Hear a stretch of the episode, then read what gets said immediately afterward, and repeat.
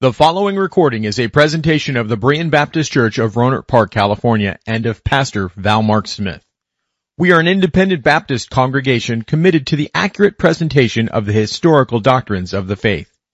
We welcome you to visit our services anytime here in the Rohnert Park area. And welcome to our service of Berean Baptist Church. Bibles now, if you would please, to Exodus chapter 25, Old Testament Exodus chapter 25. Last year, during the week of March the 8th, 2020, I prepared my weekly sermons as usual, and I was ready to preach the 39th sermon in our Sunday night series on the tabernacle. The scare of the coronavirus was ramping up, and we received news that churches in Sonoma County needed to clean and disinfect all the surfaces in the surfaces in the church building. That would help stop the spread of the virus. That's what we were told. We were told to spread out the pews and keep everyone that wasn't in the same family at least six feet apart. We were told to wear masks and not to sing. And then, in almost a, I think what we would call a drastic measure, it was determined that all churches must shut down. And we were not able to have services in this building. And during the time that we were closed, four or five of us, of us would, would come on a weekly basis and we would produce a, a video with the sermon and singing that you could watch on your television or view on your other devices on Sunday mornings. And those several months that we went through were agonizing. They were hard on the church. I don't care too much to talk about them any longer, really, and this is, this is more than I want to say about it, I think. I don't want to relive those days. Uh, COVID 19 has affected all of us in our health physically and also mentally. It's affected our social activities. And I'm sad to say that it's affected some of our church members spiritually. In March of 2021, we came back to church to resume worship. But when we did, the structure of our services changed. We don't have the same Sunday schedule that we had before. And now I am preparing one sermon each week to preach on Sunday mornings. Last week in our Sunday afternoon class, I explained some more personal details for reasons that we're doing things the way that we do them now. Uh, it's necessary, and if you want to catch up on what that information was and what was discussed, uh, you can talk to some of the members that were here. You might catch me alone sometime, and I'll, I'll talk to you more about that.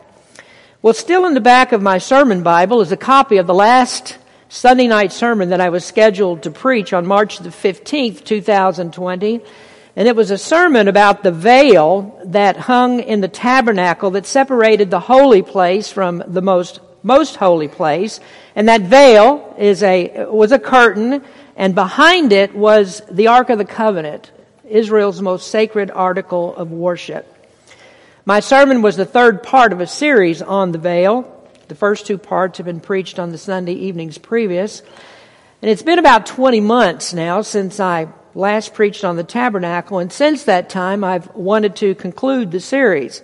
I have about 10 sermons that I was unable to bring to the pulpit, so I've decided it's time, and I want to return to the subject of the Sunday night series and finish it here in our Sunday morning worship time. And what I've done is to alter the presentations of it to fit better for a Sunday morning service, make it more suitable for Sunday mornings. The titles are changed, the numbering of the sermons has changed, so if you were trying to keep up with all of that, it's all different now. And there are three sections of tabernacle worship that are left to finish. These are the Ark of the Covenant, the mercy seat, and really, one thing that I, that I, do want to talk about, and that is the marvelous pillar of cloud that represented the Holy Spirit. And we're going to go into a study of the Holy Spirit at the end of our, of our series. But this message today is to reintroduce you to God's command for Israel to begin a new system of worship. It was given to them as they were established as a nation at Mount Sinai, and they were given at that time civil and religious laws that were govern them. Now, in one way, we could say that these civil and religious laws were one law because all of it reflected the righteous character of God and how they were, the people were to relate to God and how they were to relate to each other. And this is emphasized in the New Testament by Jesus reciting what he said are the two great commandments. And that is to love God with all your heart and to love your neighbor as yourself. The law that God gave is his covenant. We just read that in Hebrews chapter 8. That is his covenant. That was the old covenant, the law that God gave them. And you should know this, that the Old Testament is foundational for understanding the New Testament. The Old Testament introduces Christ hundreds of years before he came to Bethlehem. Most Christians are, are not aware of the many ways that our Savior is involved, uh, is, is, uh, um, is revealed in his pre-incarnation of the Old Testament. The Old Testament helps us to, to, to understand Christ, and we will not know Him as we should know Him unless we have this Old Testament foundation. Now, it's been a long 20 month gap since the last time we looked at the tabernacle. There is information that we need to review, but you don't need to worry. I'm not going to go through 38 sermons that brought us back up to this point. So we're not going to do that. I'm not even going to preach that last sermon that I'd prepared on the veil. It will stay where it is in the back of my sermon Bible. It'll fade away into history and someday after I'm dead, somebody will read it. But I want to call your attention now to Exodus chapter 25, and this is what introduced Israel to their new formal system of worship. Their liturgy was not a recitation of scripture readings. Their liturgy was the tabernacle. Their worship was found in the ceremonies that Israel would practice. And that was a complicated system of sacrifices that must be made for various offenses, for obedience, obedience and recognition of the one true Jehovah God. But most importantly, in the tabernacle was found the object of worship. He was not there in a visible form. He was not there as an idol to worship, as was common in the temples of the pagans. He was not there to be seen and touched. He was not there to be confined in a space and kept boxed in so that he could be moved only wherever they decided to put his pedestal. No, this is the tabernacle. God was there as God is everywhere, and God dwelled in the tabernacle in a special way. The pre-incarnate Son of God was with Israel, and he was seen or manifested in the symbols. A golden lampstand that showed that he is the light of the world. A table with bread that showed that he is the true manna that came down from heaven. An altar of incense that showed that he is always interceding for his people. And those are just a few of the multiple ways it is shown in the tabernacle that Jesus is the Christ, that he is God, that he is the Savior of the world. And I should not forget that on the outside of the tabernacle there was a brazen altar that stood for his cross, where he went to die. This is where the sacrifices were burned, and that typified the cross where Jesus Christ gave his life for the sins of the world. And so when we talk tabernacle, we are discussing the Bible's most comprehensive demonstration of the life, the death, and the work of Jesus Christ in the redemption of his people.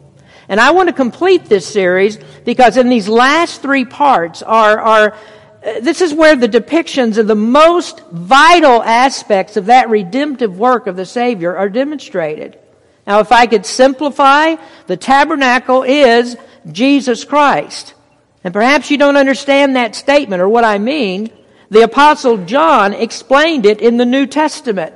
And this is what he said in John chapter 1. he said in verse 14, and the Word was made flesh and dwelt among us, and we beheld his glory, the glory is of the only begotten of the Father, full of grace and truth.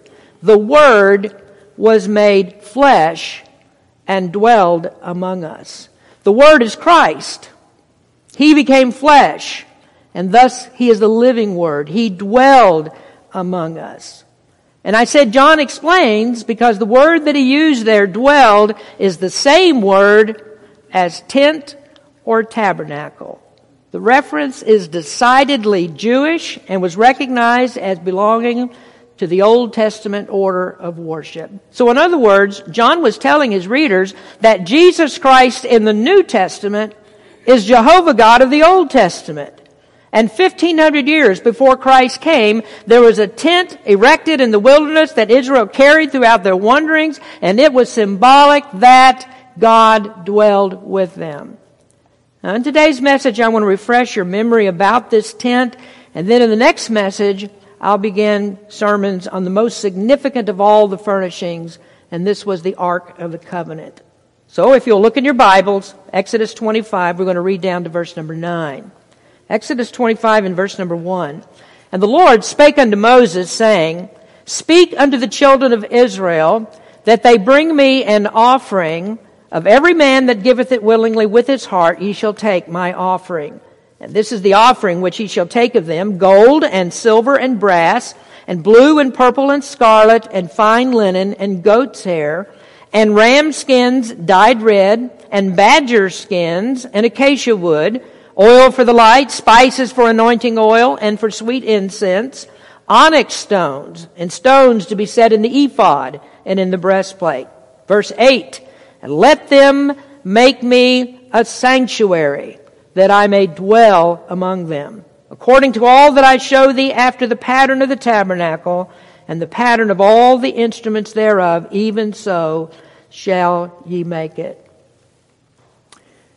Since the Bible was completed, New Testament completed 2,000 years ago, God has not given us any further revelation. I know that that's a vigorously contested statement because there are many who believe that, that God still speaks, that He gives supernatural revelations, that He gives new information, and He may give that through dreams, He may give it through other means, some kind of miracle. He may give it through the strange gibberish of unknown tongues. The charismatic movement is built upon that premise, and so they encourage the use of sign gifts and gifts of knowledge and interpretation of dreams. And it's not unusual for their preachers to say that God spoke to them and that God told them something new that they were to say, or God gave them a revelation that wasn't previously known. The scriptures deny this.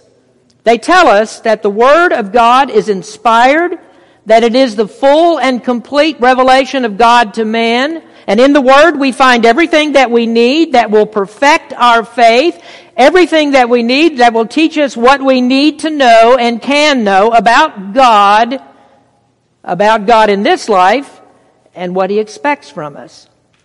The Scriptures also say in Hebrews that in the last days that God has spoken to us through His Son that he is the living word. That's what we saw in John chapter 1.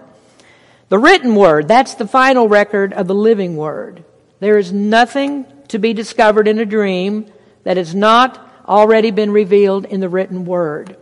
The scriptures are their own testimony that the word of God is complete, that it is the full revelation of God to man, and it's all that God intended for us to know concerning knowledge and godliness.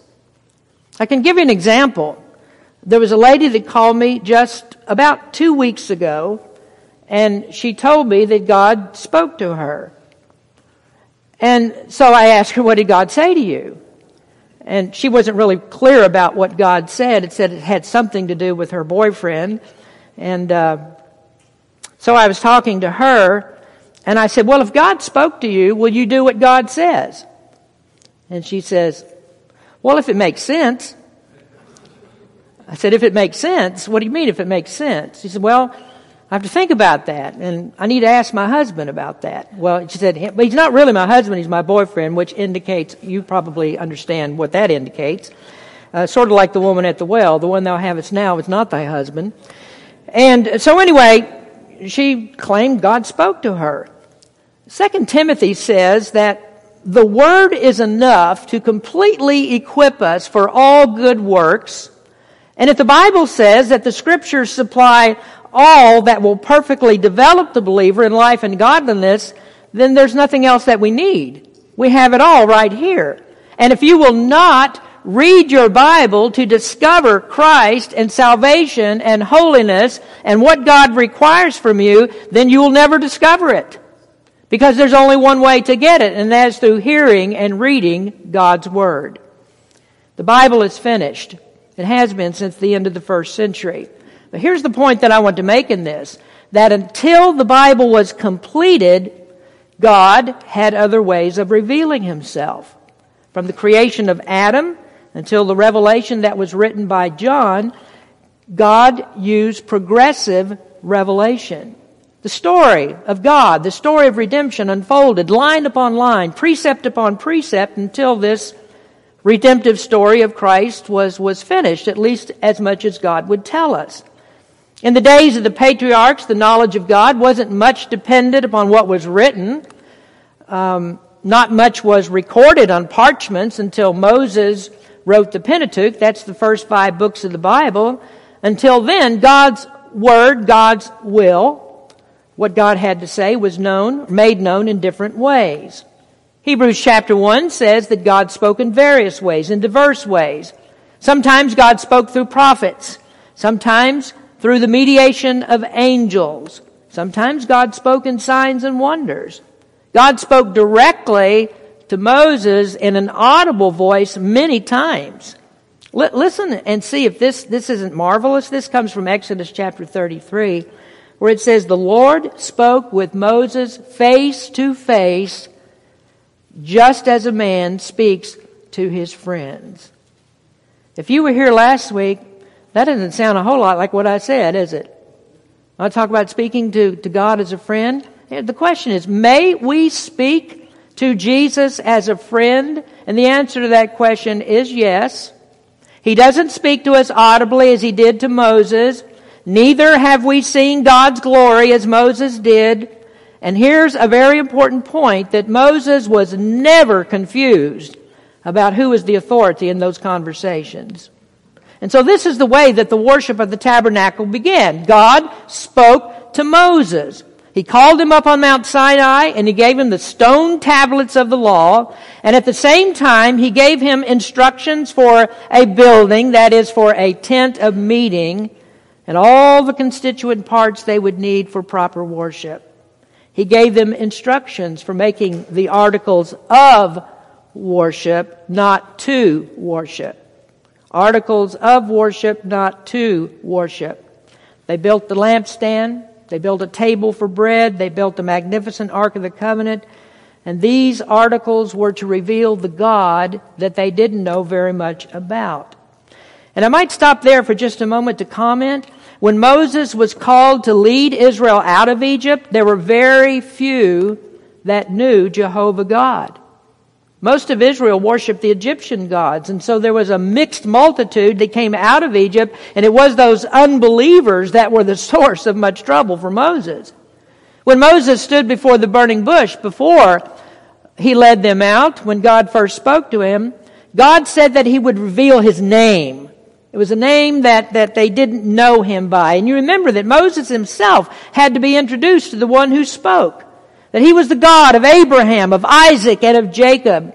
And God made himself known, and from this meeting would come a worship that would systematically reveal who God is. In the instructions that were given on Sinai, there were also five distinct types of sacrifices. These sacrifices were visuals. This is another way that God spoke. They were representative types and symbols and figures of the true. The furnishings we read in Hebrews chapter 8 were made after patterns of things that are found in the heavens. That's explained in Hebrews 8 verse 5.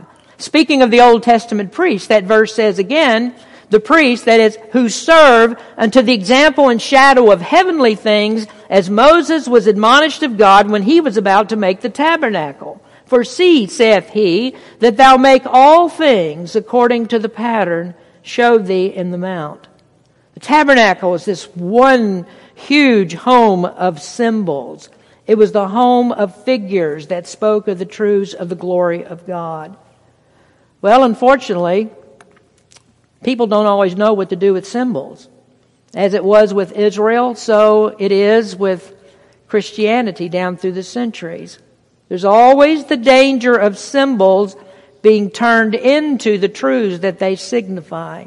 In other words, the symbols are turned into salvation, that they are salvation rather than a symbol of salvation. That happened in Judaism and it also happened in Christianity. The Jews turned to circumcision. That's a ceremonial law. They turned that into salvation. That's reflected in Acts 15 verse number 1 where it says they taught that unless a person was circumcised according to the law, they cannot be saved. And that should never have happened because the Old Testament was always specific about this difference between the spirit and the flesh. Circumcision was symbolic. In the Mosaic Law, it's written, Deuteronomy 10 verse 16, circumcise therefore the foreskin of your heart and be no more stiff-necked. Deuteronomy 30 verse 6 says, And the Lord thy God will circumcise thine heart and the heart of thy seed to love the Lord thy God with all thine heart and with all thy soul that thou mayest live. There is no confusion that this speaks anything other than the spirit of the inner man. Physical circumcision was a sign of the covenant of God. This was a sign that God would save them as a people. It wasn't salvation itself. They weren't saved by the physical, but by the spiritual operation of God on their hearts. There is terrible confusion when people believe that their good works, that thing that they do, will satisfy God. People don't want to be saved by grace. They want to be saved their way. They want to be saved by their will. Their pride gets in the way. They want to make themselves acceptable to God. Well, the same is, is true years later when the gospel of grace was perverted. Christian churches began to teach that baptism saves. They taught that communion saves. They taught acts of penance save. They perverted the gospel, changed it to their condemnation. And so they change acts like baptism into acts that save. And that perversion is no different from the way that Satan tempted Israel in the wilderness. The scriptures warn us of this. And the explanation of these things in Hebrews tells us that all these things that they made were just symbols of the true. They're made after the pattern of heavenly things. They're not the real thing. They're the types of things that are real. Hebrews says that the types are replaced by better things. Did you remember us saying that? Seeing that word better in Hebrews chapter 8? That, that's pervasive throughout Hebrews. The better things are the real things. The things that are signified. And so you see that word better used multiple times in Hebrews. It says that Christ is better better than the old priesthood, that he's better than angels, he's better than Moses, he's better than Melchizedek. Christ is better than anything that's found in the old ceremonial law. But until Christ came and the Word of God was completed, these types and figures were used in Old Testament worship. And then later when Christ came, He fulfilled the pictures that are found in the types. For example, He became the light of the world that was demonstrated by that golden lampstand. He became the, the bread of salvation that nourishes believers, just as physical bread nourished the priest at the tabernacle. Jesus Christ became the once for all sacrifice that was indicated, pictured by the blood of bulls and goats. On the great day of days of Christ's crucifixion and his resurrection, these types were opened up into the truth in a blaze of brilliant glory. They showed the character of the Lamb of God who takes away the sin of the world. We might be puzzled about how much the ancient Israelites understood about what they were doing. They made all these articles of gold. They sewed fabrics together to build a tent. They built altars to burn sacrifices. How much did they know? We might have some insight into that question by looking at the story of Job. Job probably lived before Moses. He was most likely contemporary with Abraham.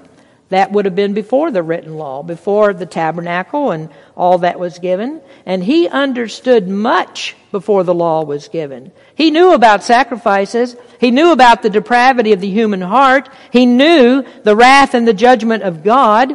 He knew that there was a Redeemer that would one day come to this earth. He knew that there would be a resurrection of the body. And just as Abraham knew, he knew that we are justified by faith. Apparently, he knew much more doctrine than many New Testament Christians. Most Christians don't wonder about these things. How did Old Testament believers know? Some Christians say, does that really matter? Do we need to know that? What difference does it make? Can't we just talk about other things? We could, but I'd like to know.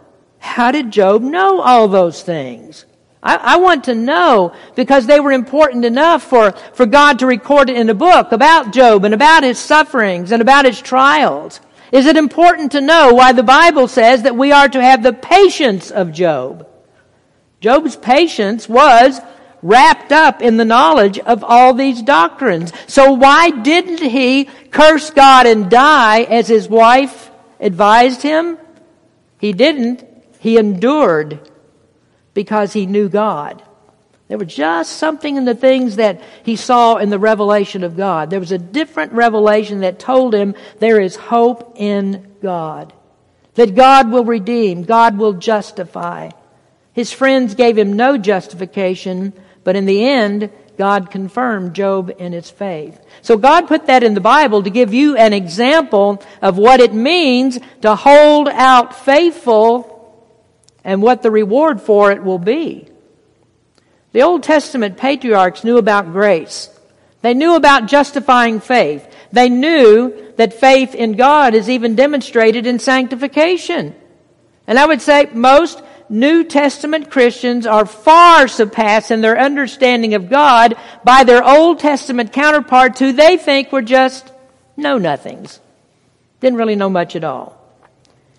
I can't fully explain what they knew from types and symbols. But obviously, they knew that sacrifices were required, but that sacrifices would never save them.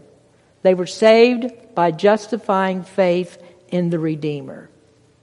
Well, you're waiting, you've been waiting. Let's get to that short outline. There are three important aspects of tabernacle worship that'll help refresh us before we go into the last aspects of the study. First, is the place of worship. Verse number 8 holds the key to the purpose of the tabernacle. Verse 8 says, And let them make me a sanctuary that I may dwell among them. Surely we can say that Israel's exodus from Egypt was a tremendous time of anticipation and anxiety.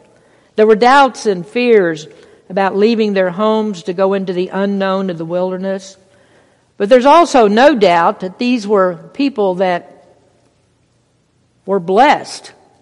There is no people that was blessed like Israel was blessed. It was more than 400 years since the promise was made to Abraham that God would make him the father of many nations. And it was now 200 years that Abraham's descendants had been slaves in Egypt. This was the nation in the boiling pot of its birth. Hundreds of years later, the prophet Hosea wrote, when Israel was a child, then I loved him and called my son out of Egypt. When Israel was a child. Isn't that interesting?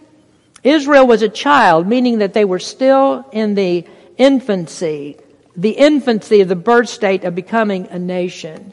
When Israel was a child, God called his people out of Egypt. So already in the beginning, there, 1500 years before uh, Israel was fully formed as a nation, we have a prophecy of Jesus Christ. He is in view. This prophecy is repeated in Matthew chapter 2 It gets read in the Christmas story all of the time. It was fulfilled in Christ when Joseph and Mary took baby Jesus and fled into Egypt to be protected until the death of Herod. And then when Herod died and he was no longer a threat, God called his holy child out of Egypt. And they went back to Israel and Jesus spent his childhood growing up in Nazareth. In the wilderness, God formed Israel into a nation. They were given the law at Mount Sinai. They were given their formal worship system of the tabernacle. And their deliverance from Egypt was a divine statement. And that statement was, Israel is my chosen nation. This is not part of my sermon, but I'll say that has not changed. Israel is still God's chosen nation, and one day will rise again and have a kingdom that is across the entire world. Well, perhaps the years of slavery had beaten down their hopes that the promise to Abraham would come true. Israel might not have been sure, but when Moses met God at the burning bush, God renewed the promise. God spoke and he said, I am the God of Abraham, Isaac, and Jacob. God revealed his name. He said, I am. And he intended to bring his people out and to give them the land that was promised as their inheritance. He put his name, Jehovah, on his people. He stamped that name on them so that all the world would recognize that he is the one true living God. And without rehearsing the whole story, God showed his power through ten plagues brought on Egypt. Each of those plagues was a specific attack on Egypt's false gods. So what God did was to separate Israel from those false gods as he brought them out of Egypt. Then they came to Sinai and God prepared them as his people. He wanted Israel to have a place of worship, a place that would display his presence with them.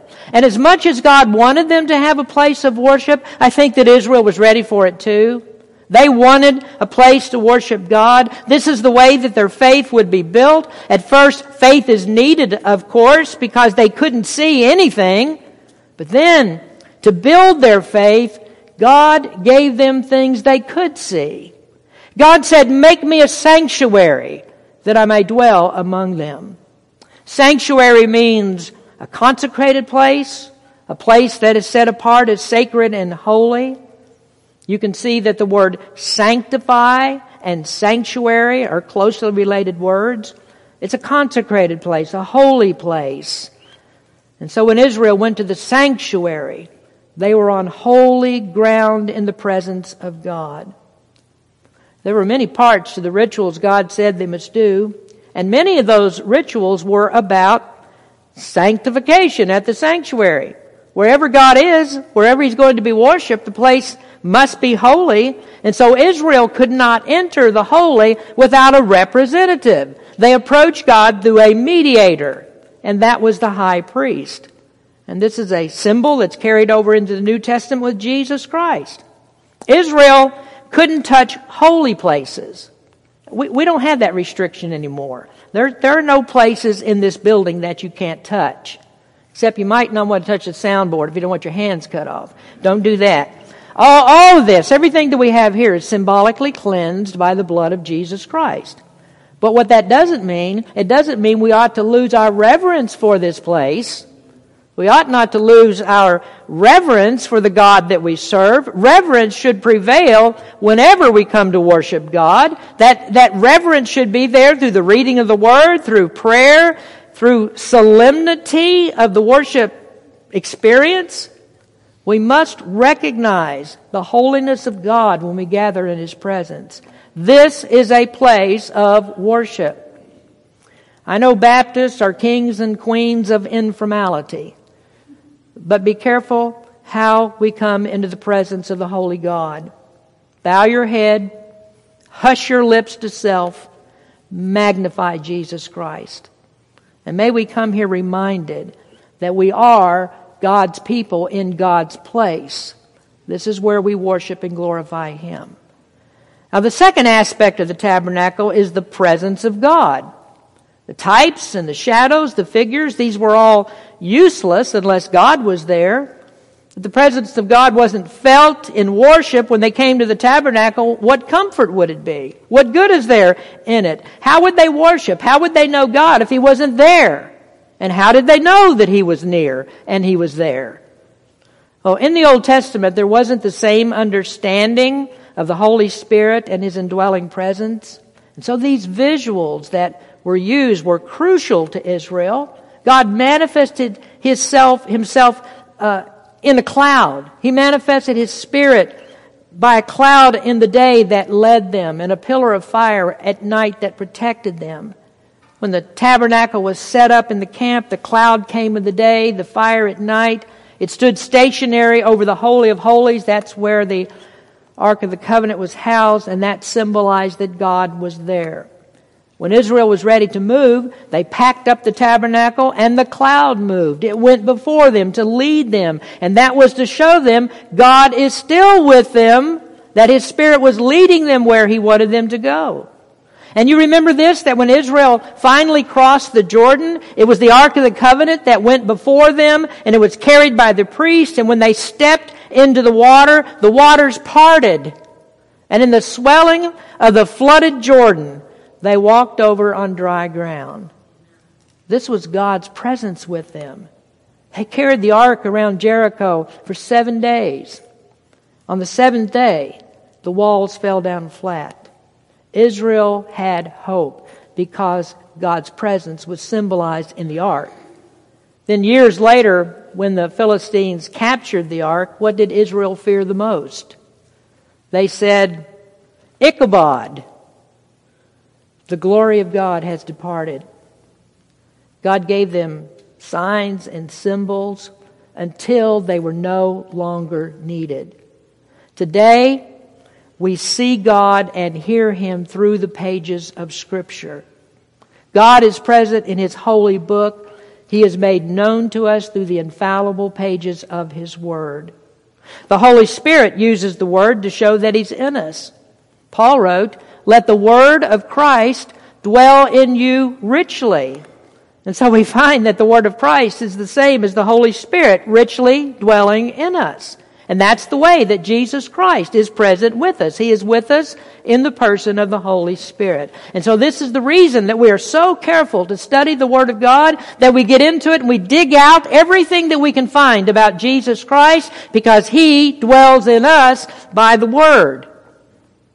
Now, thirdly, the place of worship, presence of God. Finally, we have the pictures of Christ. The tabernacle is filled with pictures of Christ. If you could think back to our studies two years ago, ne- nearly every sermon was titled with some picture of Christ that's found in tabernacle worship. And so we called the tabernacle a photo album of God's Son. Without the written word in Moses' day, Israel was best or God best, was best understood through the symbols. They couldn't pick up a Bible to read as we do today. There was nothing written for them to read.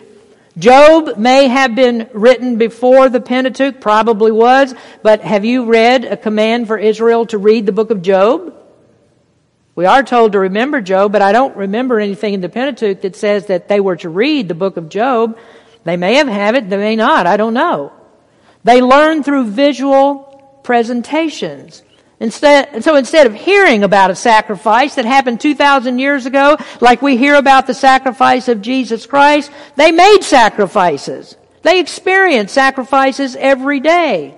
Adam and Eve saw God kill animals to clothe them. Lot did not hear a story about God's wrath. He saw fire and brimstone fall on Sodom and Gomorrah. Abraham didn't hear about the love of God.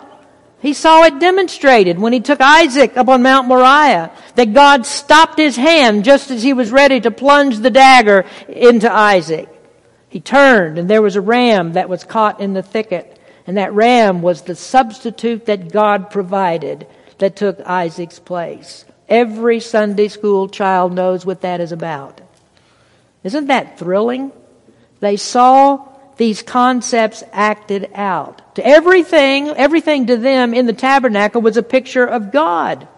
God emphasized holiness in everything they saw and did, and they respected it, and they were told not to touch it lest they die.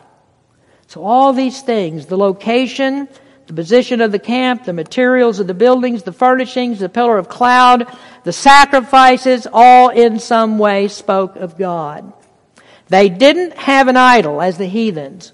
God is not a dumb idol. God can't be pictured by an idol that doesn't speak, doesn't move, can't act, and has no power.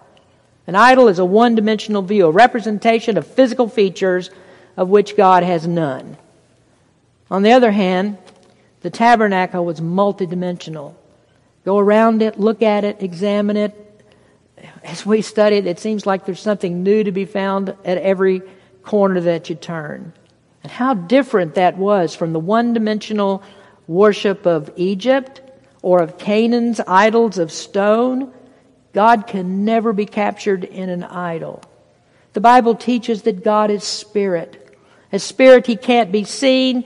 And here, here is the thing. He can't relate to man on a purely personal level. And so there were the visuals, there are pictures, and these pictures include what? The God man who manifested the Father God on a personal level. How was God known personally before Christ came into flesh? There's the tabernacle. I mean, it's simply magnificent that God would, would give them this. How glorious it was. How blessed was Israel to be given the tabernacle. Nobody else has this. These are the visuals that showed them God. Without the possession of the Holy Scriptures, this is the way that they were used to learning about God. The tabernacle showed them that God would come in a personal way, that there would be a visual manifestation of Him, and this visual would be in the person of Jesus Christ. And thus we have this vivid scripture written by John the Beloved, and the Word was made flesh and dwelt among us, and we beheld His glory, the glory as of the only begotten of the Father, full of grace and truth. The tabernacle transcends that one page division in your Bible between the Old and the New Testaments. Some see that page and they say, well, I'm glad that's over. That's all done. It's, it's, the old is over and now we get to the real important stuff. And I would tell you, no, no, no, no. The Old Testament laid the foundation for Jesus Christ. The foundation remains the anchor. This is the chief support pillar for the revelation of the Son of God. The Word tabernacled among us.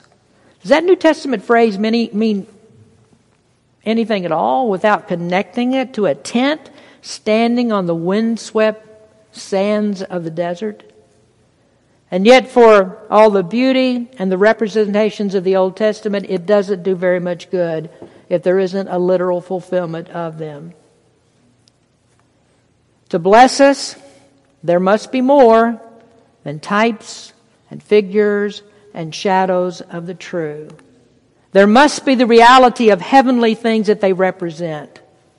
The objects, the object of the symbols, must come to show us that the figures represent something true. And thus, folks, there was Christmas. There was Christmas. God came to dwell with us. The Son of God was not a picture. He was flesh and bone, born of the Virgin Mary. He was from the seed of the Holy Spirit. And he lives to do what Hebrews says in Hebrews chapter 9, verse 24. For Christ has not entered into the holy places made with hands. That would be what Moses built, which are figures of the true, but into heaven itself now to appear in the presence of God for us. The figures of the true are not close to being as valuable as the true. Gold and precious stones, ornamental works, fine fabrics, those aren't worth the real Son of God. The real living and true God, Jesus Christ, came into this world to die for us and to arise from the grave. And then he went into those holy places not made with human hands there to appear in the presence of God for us. He was born for us. He lived for us. He died for us. He arose for us. And now he appears before the throne of God, where one day we will also enter heaven to be in the presence of God forever. And then we shall dwell with God. We shall tabernacle with God. Blessed be God for the Christmas gift of Jesus Christ. Let's pray. Heavenly Father, we come to you thanking you for your word, what we learn from the word. So much there that speaks of Jesus Christ, and it's what it's all about. This is what redemptive history is about. The story of Jesus begins in Genesis chapter 3, carries all the way through the Old Testament into the New to the very last book of the Bible. And it's telling us about something that actually, really did happen. About the God man who came to live on this earth to give himself as a sacrifice for unworthy sinners. And we, we're not, we're not ashamed to use biblical terms for this either. We're not ashamed to keep them in our songs when it says that Jesus Christ came to die for such a worm as I. Lord, we thank you that through the blood of Jesus and faith in Him, we are made worthy. Worms that are made worthy to enter the presence of holy God. We thank you, Lord, that one day we will tabernacle with you. We will dwell with you. Thank you for your Son, Jesus Christ, in whose name we pray. Amen. Thank you for listening to this presentation of the Berean Baptist Church of Rohnert Park, California. If you would like further information about our church, please feel free to call us at area code 707-584-7275 or write to us at Berean Baptist Church, 6298 Country Club Drive, Rohnert Park, California, 94928. Additionally, you may visit us online at www.bbaptist.org.